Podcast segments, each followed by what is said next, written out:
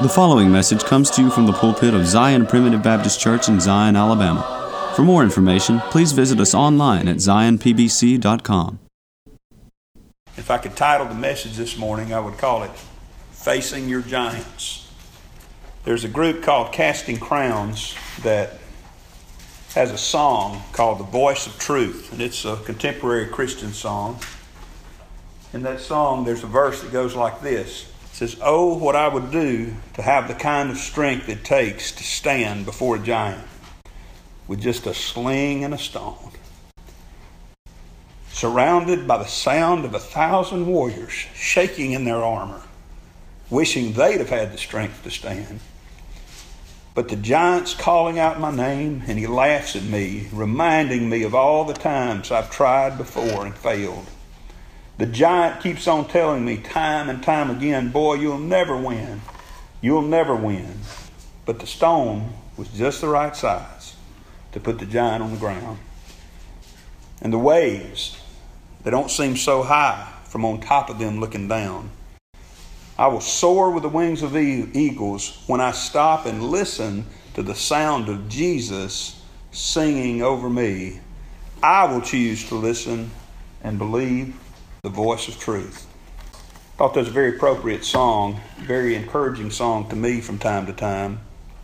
And it encapsulates what we're going to talk about this morning facing a giant. Now, you all that are Bible readers know that the 17th chapter here of 1 Samuel is the, is the scene which is set between, this is the quintessential David and Goliath story. you know, it's a, it, we use that now, don't we? We talk about in elections and in, in wars and in other kind of battles. Oh, this is a David and Goliath battle. Well, this is the David and Goliath battle, okay? This is where it came from, you see. Well, if you don't think the Bible's truth and the Bible will last throughout the centuries and the millennia, I mean, just think about all the things that we say today that are just everyday sayings that come from the Word of God. This is the David and Goliath contest. And I also want you to notice something else. This is also the challenge of the ages. This is the, this is the battle of eternity, right here, in a sense. Because you understand, this wasn't just a little shepherd boy that was fighting in a, in a great battle and doing some great things. David was the great, great, great, great, great, great, whatever grandfather of the Lord Jesus Christ himself. God had promised that Christ would come through the Davidic line. So, in a sense, if David loses here and Goliath gets his way, then salvation's over. now, don't get me wrong. I'm not here saying it could have happened that way or the Lord wasn't. Have you know, we read the outcome, we read the story, we know what happens. But this is the battle of the ages. And I want to talk to you about this and, and notice some things about this battle. You know the setup here. Uh, the setup here is that, uh, that the, the Philistines and the Israelites under Saul have come to face one another. And they've come to a place called the Valley of Elah. And it's, it's a place in, Jeru- in Israel still there today. They think they know where it is. It's a big valley between two mountains, two cliffs, if you will. And Saul and the men of Israel were on one side, and the Philistines were on the other side. And, uh, and as sometimes happened in wars in ancient times, they decided instead of all the loss of life, uh, the Philistines sent their champion out. And this champion was a man among men. Saul stood head and shoulders above the others in the nation of Israel. But Goliath, if, if, this, if the uh, my calculations are correct, he was somewhere between nine foot six inches and nine foot nine inches tall. He was a giant of a man. And you know the story. He comes down, and we begin reading in verse 1 just to set the stage here in chapter 17. Now the Philistines gathered together their armies to battle, and were gathered together at Shochoh, which belongeth to Judah, and pitched between Shochoh and Azekah in Ephes Dammim. And Saul and the men of Israel were gathered together and pitched by the valley of Elah and set the battle in array against the Philistines. And the Philistines stood on a mountain on the one side, and Israel stood on a mountain on the other side, and there was a valley between them. And verse 4 says, There went out a champion out of the camp of the Philistines named Goliath of Gath, whose height was six cubits and a span. And he had a helmet of brass upon his head, and he was armed with a coat of mail, and the weight of the coat was 5,000 shekels of brass, and he had greaves of brass uh, upon his legs, and, he, and a target of brass between his shoulders. And the staff of his spear was like a weaver's beam, and his spear's head weighed 600 shekels of iron, and one bearing a shield went before him. Now look at the size of this champion. Look at what, what is the children of Israel are facing. This man was somewhere between, as I said, nine and a half and nine foot nine inches tall. And, the, and he had on these, these heavy coats of mail, and the heavy, uh, heavy greaves upon his legs, and, and, and, and those, this armor was covering him that was so heavy a man couldn't, a normal man couldn't bear it. And the staff of his spear was like a weaver's beam. Now, you might say it was almost as big as a power line pole. That's how big his, his spear was. This was a big man. And this is who the children of Israel are facing. And verse 8 says, He stood and cried unto the armies of Israel and said unto them, Why are ye come out to set your battle in array? Am I not a Philistine, and ye servants to Saul? Choose you a man for you, and let him come down to me. If he be able to fight with me and to kill me, then will we be your servants. But if I prevail against him and kill him, then shall ye be our servants and serve us. And the Philistine said, I defy the armies of Israel this day. Give me a man that we may fight together. This is the challenger to God Almighty and his armies. Now, I don't want to focus so much on the giant this morning because that's not what we need to do when we face our giants. When we face a giant, if you look at the, the size and the, the, the, the abilities and the, the, the things that are, he's saying, the things that he's doing to defy our, our God, you'll get all mixed up and you'll get afraid and you'll get in fear. But what I want us to look at is I want to look at the champion of God. The champion of God. You know, in one sense, what we're going to see here is a giant slaying a giant. Think about it. Two giants meet here in a, in a great sense. One of them is physically a giant, but the other one is the man that we've been preaching about, who is a man after God's own heart. And what I want to talk to you about this morning is what this champion of God did, what David, the little shepherd boy, did that ultimately resulted in the victory over this challenger to the armies of God. The first thing we read about in this passage here is that David prepared himself. I've said this several times before, and, and you're going to hear it again because it's such a truth that we need to remember. Brother Dalton is going to learn this as he goes into, uh, into the service. That, that, that the, the key to victory is not necessarily uh, how big you are or how great your abilities are, but it's being consistent in the routine things of life. You know where it's the most important for you to be a uh, to be a faithful child of God? It's not here in church. It's important.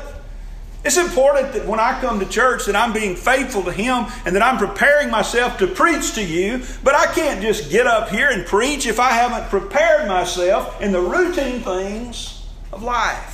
If I haven't been consistent in the daily grind. You know, I've said this before, and it's so important. I, you know, somebody asked a coach one time, said, you know, you know what how do you how you know how important is the will to win? He said everybody's got the will to win. Everybody's got the will to win. You want to win? I want to win don't you? Oh yeah i want to win. I've got the will to win. But not everybody has the will to prepare to win.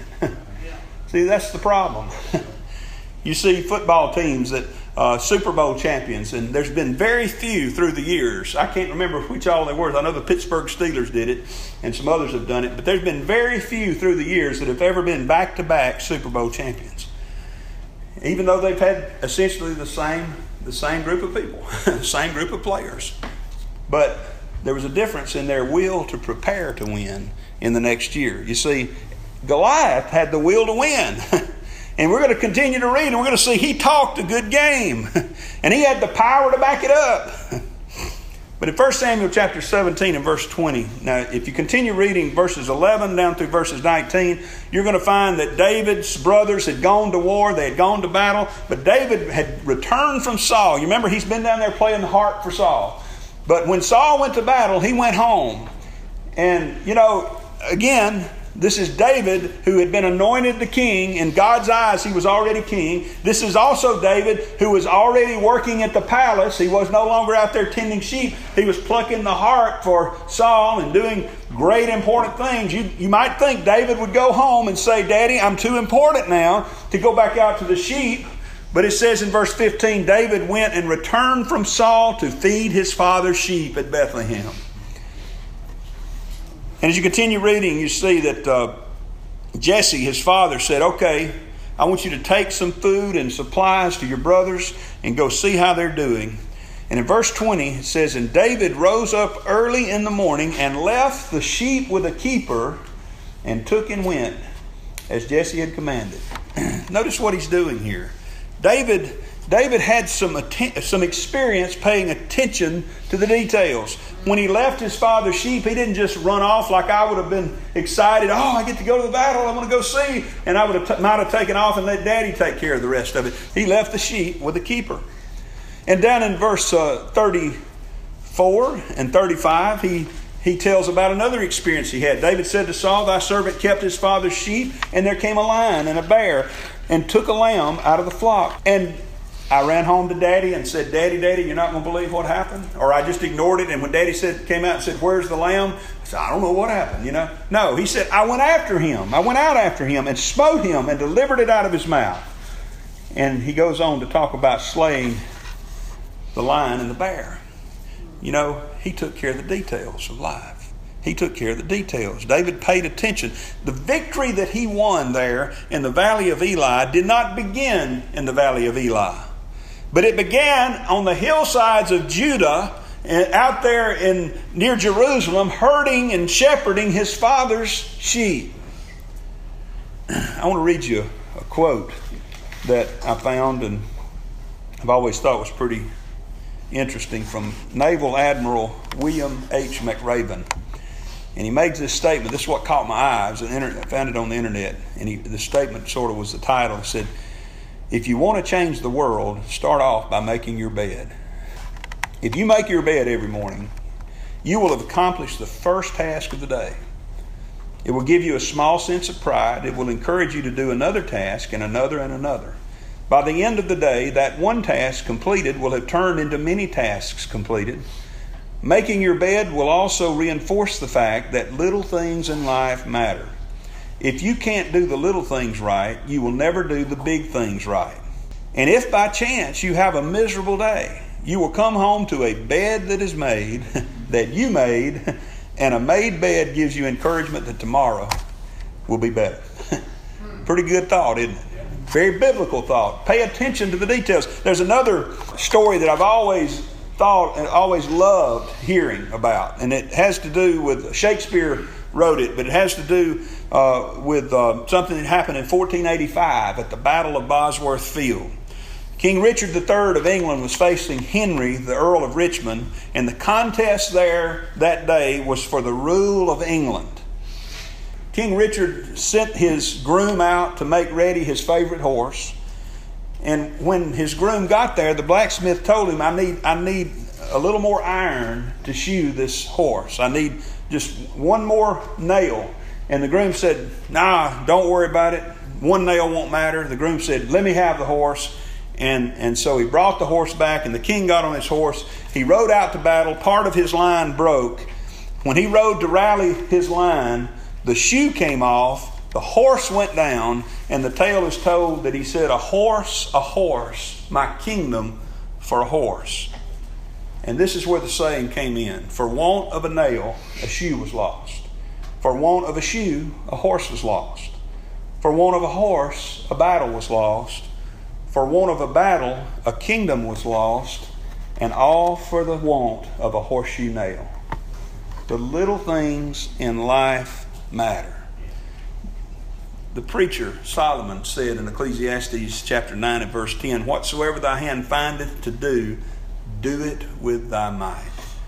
David didn't cut corners. David was consistent in the routine things. And he was also committed to, to serving God, committed in spite of ridicule. if you were to look at verse 28 here in, in chapter 17, Eliab, his eldest brother, heard when he spake unto the men. And what had happened here is that David had seen Goliath now. And in verses uh, 24, all the men of Israel, when they saw him, fled. And, uh, and they said, Have you seen this man that has come up? And uh, David spoke in verse 26. He said, Who is this uncircumcised Philistine that he should defy the armies of the living God? Well, in verses 28 through 30, Eliab uh, hears him, and Eliab, about midway of that verse, said, Why camest? His anger was kindled against David. He said, Why camest thou down hither? With whom have you left those few sheep in the wilderness? I know thy pride and the naughtiness of thine heart, for thou art come down that thou mightest see the battle. He's saying, You little boy, what are you doing here? What do you think you're doing calling us out and saying that, uh, that, that and, and saying that we ought to be doing something different? You're just down here to, uh, uh, to see what's going on, and you think you're something. now, David's got a choice right here. David's got a choice. David can, David can fight his brother, or he can keep his eyes on the prize. You know, if David had fought his brother, he never would have gotten around to the giant. we need to remember that, don't we?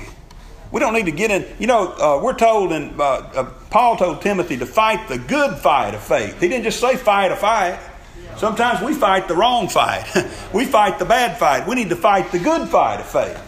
Keep our eyes on the prize. Keep looking at that. And you know, so he had he had to face ridicule. And then then in verse 33, Saul said to David, Thou art not able to go against this Philistine to fight with him, for thou art but a youth, and he a man of war from his youth.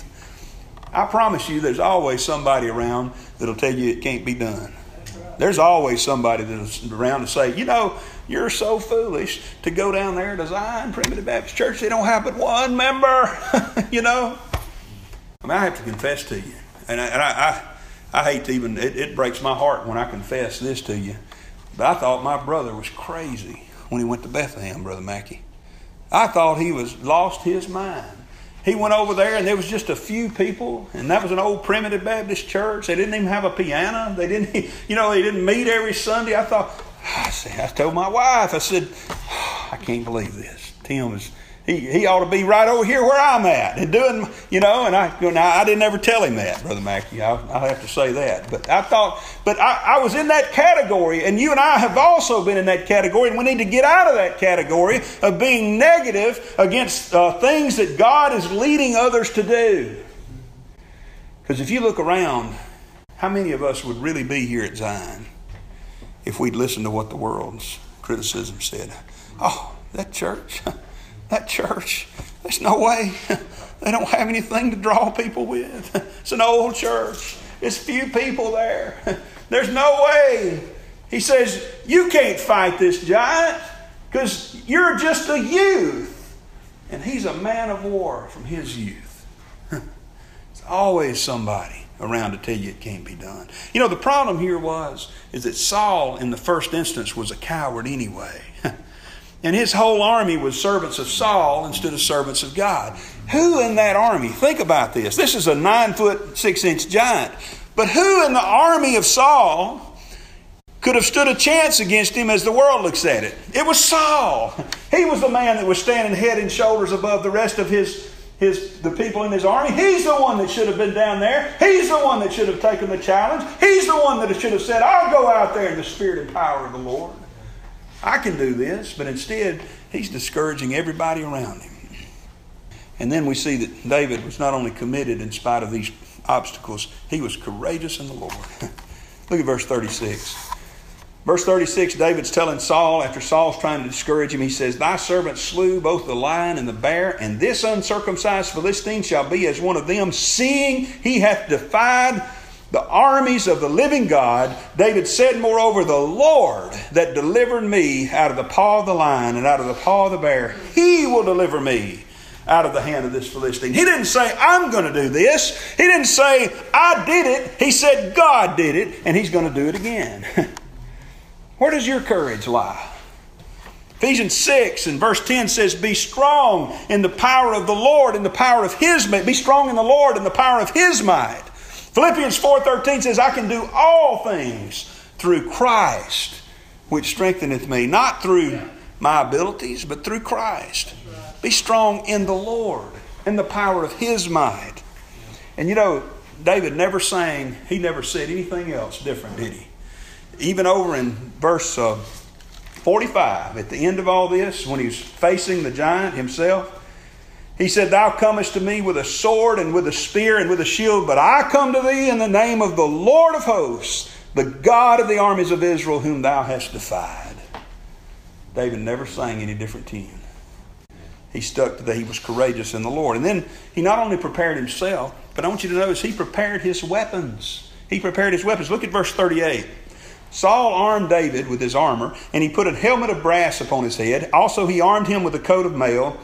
And David girded his sword upon his armor, and he, he essayed to go, for he had not proved it. What that means is he couldn't go, he couldn't move. He had all this stuff on him, and he just wasn't able to go in that. He tried, and it didn't work. And David said unto Saul, I cannot go with these, for I have not proved them. And David put them off him. Notice he continues here in verse 40. He took his staff in his hand and chose him five smooth stones out of the brook and put them in a shepherd's bag which he had, even in a scrip. And his sling was in his hand, and he drew near the Philistines. Notice he used a sling, which was not a common weapon of warfare in that day. Saul tried to put his own armor on him, but David said, I can't go. I've not proved these. I don't know how to, how to use these. Now notice, notice this again. Saul, with all of his stature and all of his armor, was afraid to face the giant. David, without any stature and without any armor, had courage in the Lord and was ready to go in the power of the Holy Spirit. Verse 40, as we read here, he used what he knew. He used what he knew. You know, the rules don't change just because you're facing a giant. Sometimes we, we tend to panic and we tend to, oh, I, I know what I've been taught, I know what I've grown up believing, but you know, wait a minute. Now I've got kids. And I just don't know if this primitive Baptist church is going to be good enough for them. I just don't know. There's no youth group. There's no here. The world is scaring me to death because there's there's stuff out there, and oh, I, I better get them. You know how many times I've heard people say, "Oh, I'd come to your church," but we're just looking for the church with the best youth group. I want to say to you, child of God, we got the best youth group anywhere, right here. we got the best old group here anywhere. I'll tell you.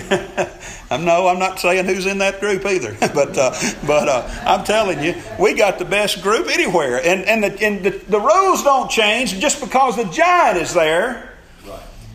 You go with what you know. you go with what you use. You cannot look. Saul could certainly have used those weapons that he had proved.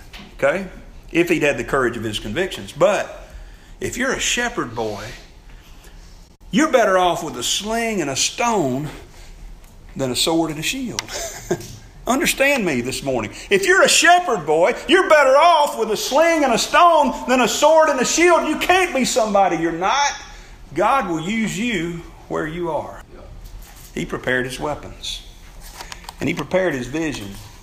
Prepared his vision. You know, I'm so bad to see the glass half empty. You know, that's one thing I'm talking about my brother, talking about Tim. And of course, don't any of you t- say I'm bragging on him here, all right?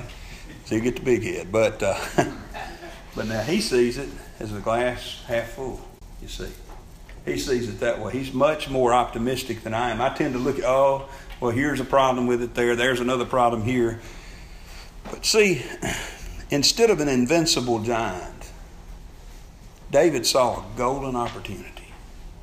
He saw a golden opportunity. Look at verse, verse 25 and 26. The men of Israel said, Have you seen this man that has come up? Surely to defy Israel is he come up. And it, and it shall, now listen to this. This is Saul's incentive plan right here. It shall be that the man who killeth him, the king will enrich him with great riches, and will give him his daughter, and make his father's house free in Israel. Notice what's going to happen. He's going to get a lot of money if he kills the giant. He's also going to get to marry the king's daughter. And then his father's house will not have to pay taxes anymore in Israel. They're going to be freed up from that burden. They'll be freed up in Israel. Be, his father's house will be free in Israel. And David spake to the men that stood by him, saying, What shall be done to the man that killeth this Philistine and taketh away the reproach from Israel? And they, they told him in verse 27 what it is. David's, David saw a golden opportunity here. He didn't, he didn't see an invincible giant. This was the most mismatched battle ever fought, I believe. That's why we call things like that today David and Goliath battles. David was a little guy, as we've said before, he was so insignificant to the family that his father didn't even call him to the meeting that Samuel had when he was looking for a king. And Goliath was a man of war from his youth. He was of Gath, and by the way, that's significant. If you go back to um, uh, to Genesis and uh, you go back to Deuteronomy or Numbers rather, where uh, where you read about the spies that went out in the land. It says they spied out the land and they saw the giants, the son of sons of Anak there. And it names several cities where they were. And, and Joshua, uh, we're told, he slew most of the sons of Anak, except in just a few cities. Ashdod was one, and Gath, Gath was another. Gath was the hometown of Goliath. This was he was an intimidating giant, no doubt. But David didn't see an intimidating giant. He saw a golden opportunity to demonstrate his faith and courage in the Lord.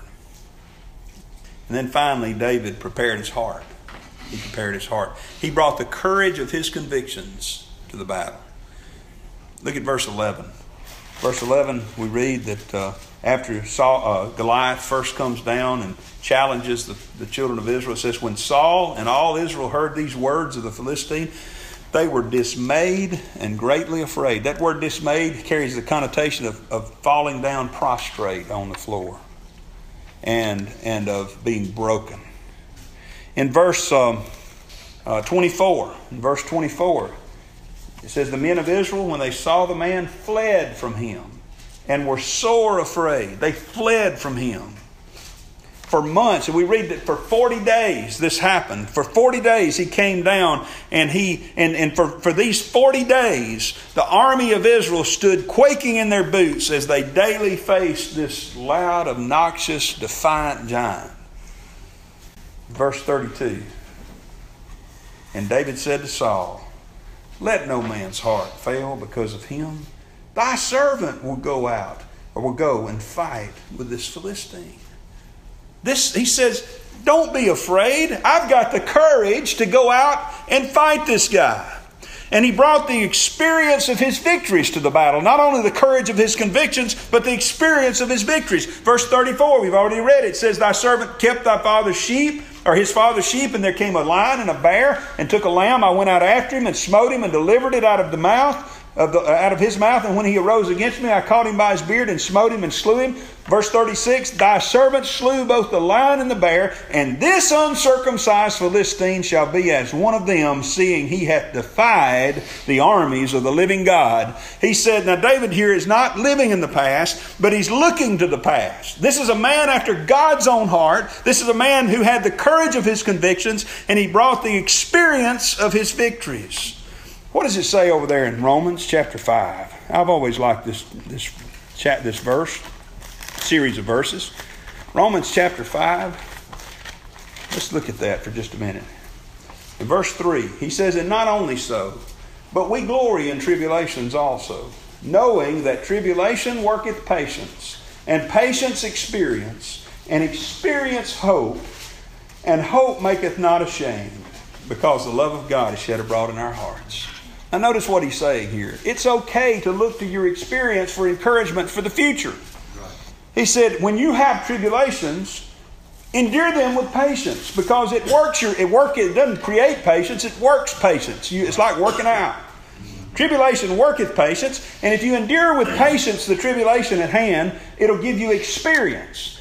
And then when you have experience, you'll have hope the next time the tribulation comes around. You'll be able to look back and say, hey, you know what? I've had something like this before. And, I, and the Lord brought me through it. I was patient. The Lord brought me through it. I can do it again. He can deliver me once more. That's not living in the past, and you shouldn't live in the past, but that is looking to the past.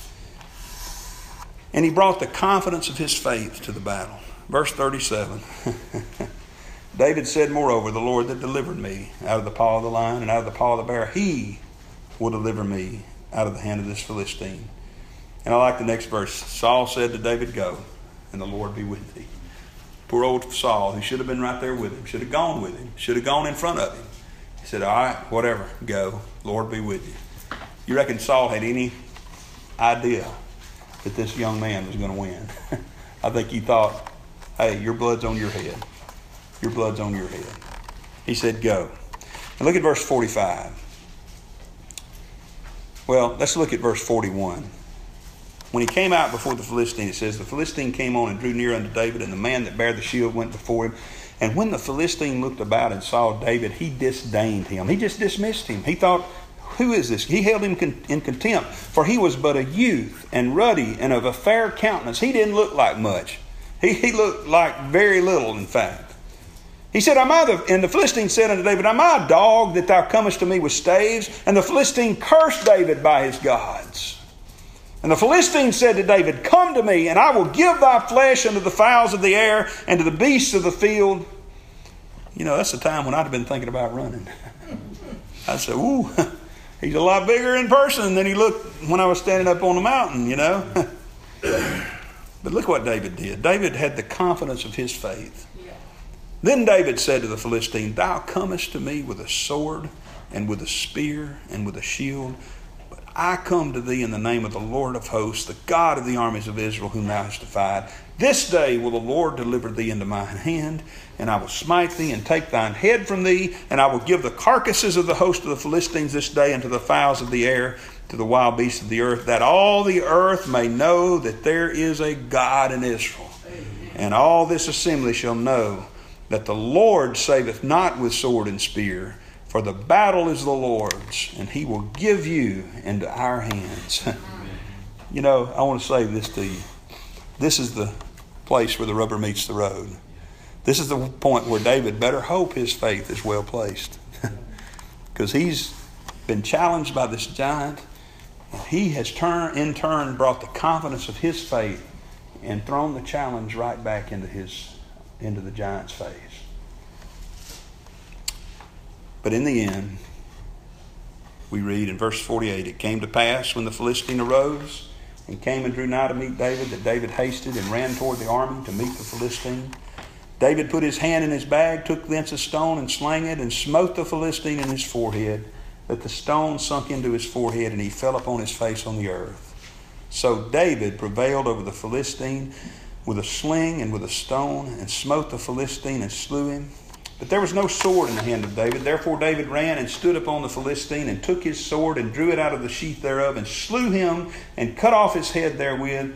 And when the Philistines saw their champion was dead, they fled. In the end, God won with a teenager, a smooth stone, and a borrowed sword.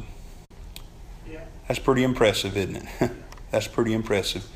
You know what God says about that, though? What Paul rather says about that?